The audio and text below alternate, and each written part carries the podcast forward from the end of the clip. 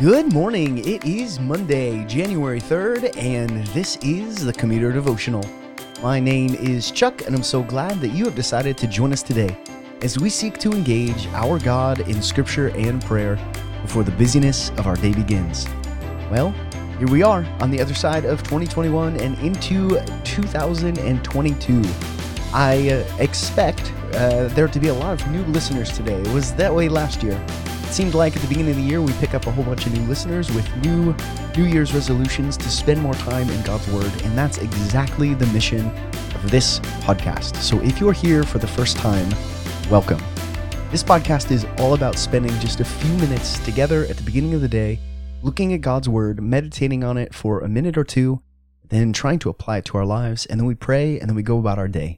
That's it.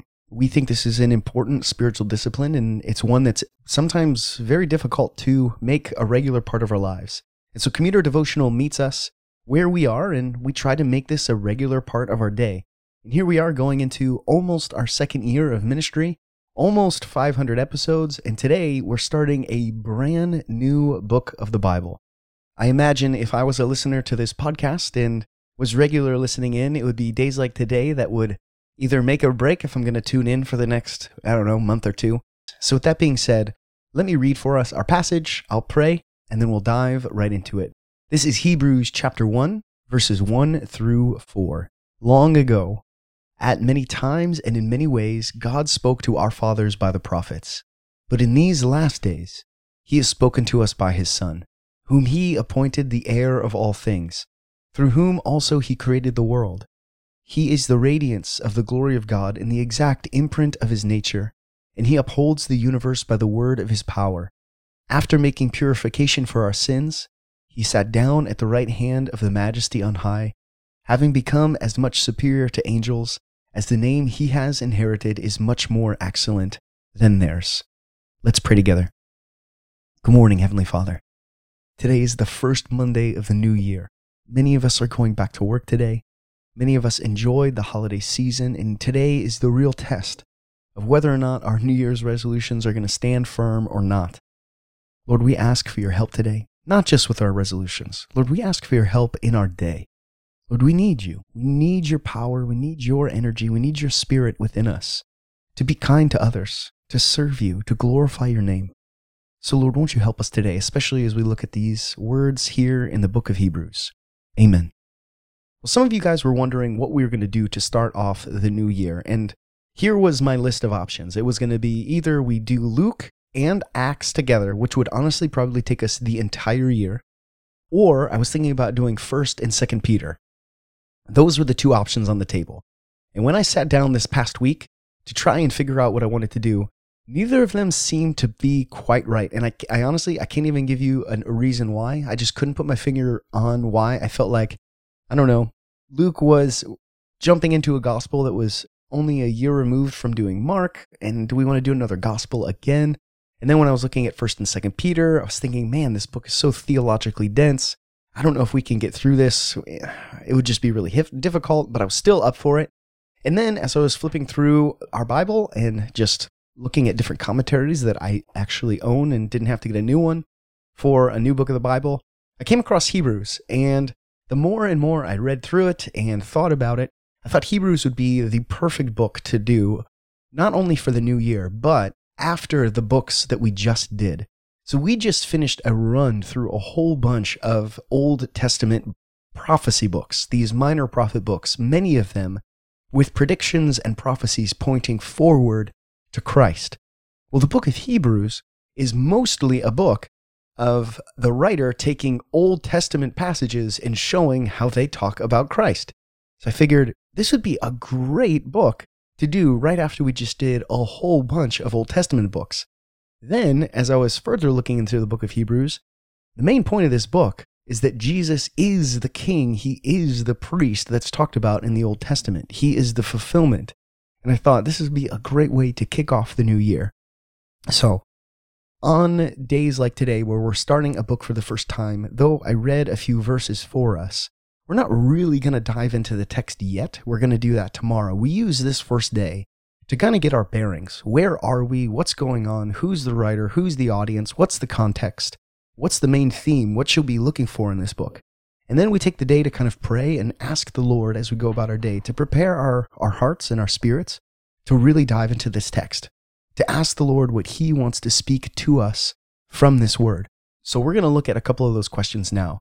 If you know anything about the book of Hebrews, you know that we don't know who wrote this book. And while many people speculate and have very strong opinions about who wrote this book, the real answer is is we don't know. It's a New Testament book. It circulated widely in the Eastern Church before it came into the Western Church. And pretty much since the beginning, this book has been held with authority alongside the other apostolic letters of the New Testament.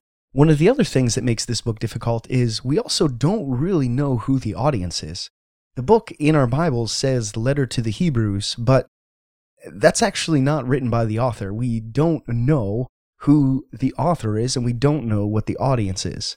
Now, throughout the book of Hebrews, there are a lot of passages talking to Christians and showing them that the old ways are not as good as the new ways. They're not the way we should be looking at things now that Christ has come. And so, this is why the book is called the book of Hebrews, because it's traditionally thought of that it was written to Christians who were formerly Jews, formerly of the Hebrew people, and encouraging them not to return to the old ways, because Christ has now come.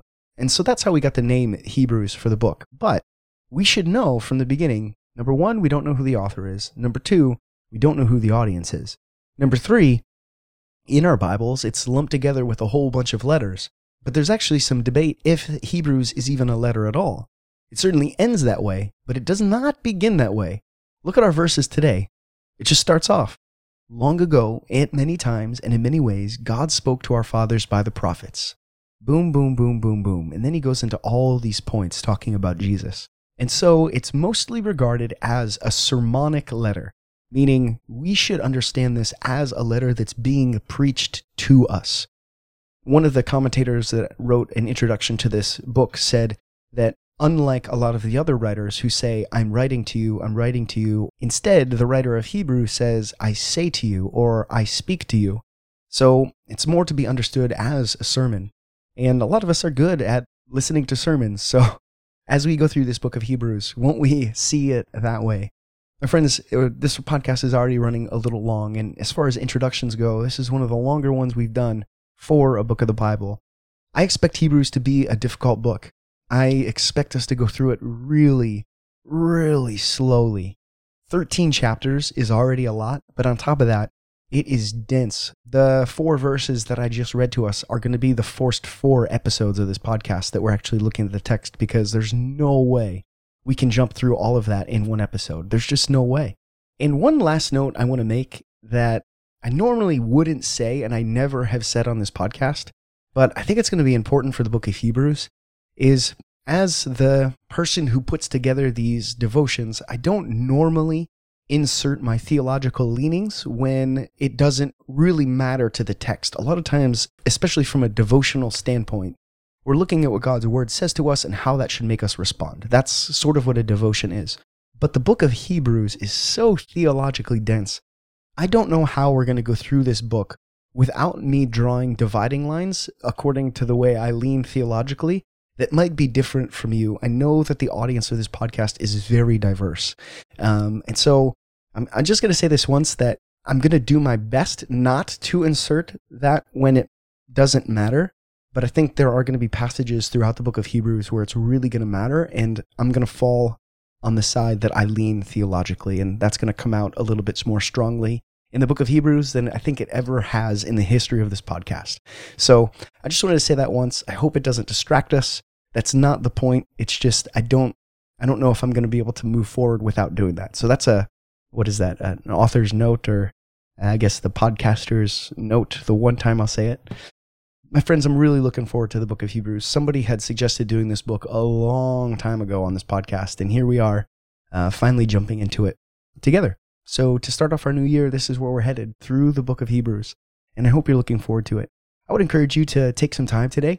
Maybe read through it, get a good idea of what the chapters are about, what are the main themes, listen to it on an audiobook while you're working today, and then we're going to hit it tomorrow, starting here in verse 1. On Mondays, we always pray for global missions. We acknowledge that our God is a global God. uh, and that He is active not just in our local church, but all over the world. And so, Mondays, we always take time to pray for that, for all the believers across the globe who are working hard to make sure the kingdom of God is just penetrating through this kingdom of sin. Today, we're going to pray for a specific part of the world that has a lot of words that are difficult to say, so bear with me. We're going to pray for the city of Dar es Salaam in Tanzania. Let's pray together. Our God in heaven, Lord, we're thankful for a new year. We're thankful for the rest that we had over the holidays. A lot of us had either back to back weekends off at least, maybe even more. As a teacher, I'm still in the middle of my break, and just enjoying the rest, Father. God, it's been so good to just reflect on the incarnation of your Son. It's been good this past week to think about how we can be responsible for our sanctification in this new year looking at how we can work to be more holy, what things in our lives we can set forth before you, Lord, to glorify you with our lives. Lord, let's not lose that flame and that passion. Lord, we ask that with your spirit inside of us, throughout this year, you're reminding us of how to pursue holiness and godliness and Christ likeness in our lives, day to day and moment by moment. Lord, we love that you aren't a God who's just working in our lives but that you're working in the lives of your people all across the globe. And Lord, after reading this little entry here, I'm just so encouraged by the church that's working hard in Dar es Salaam, Tanzania, to reach the 55 unengaged people groups around them in sub Saharan Africa. So many people there who have never heard of Jesus Christ, who have never heard the hope and the light of the gospel. Lord, we pray specifically for the Wandengereko people living south of the city of Dar es Salaam in Tanzania, an unreached people group with currently no missionaries working among them. Lord, bring your gospel to the Wandengereko people in Dar es Salaam, Tanzania. Lord, call your people out from this country. Call your children before your throne to bow and worship the great King, the high priest that we'll learn about here in the book of Hebrews. We pray these things in your Son Jesus' name. Amen. Go in peace. I will see you tomorrow.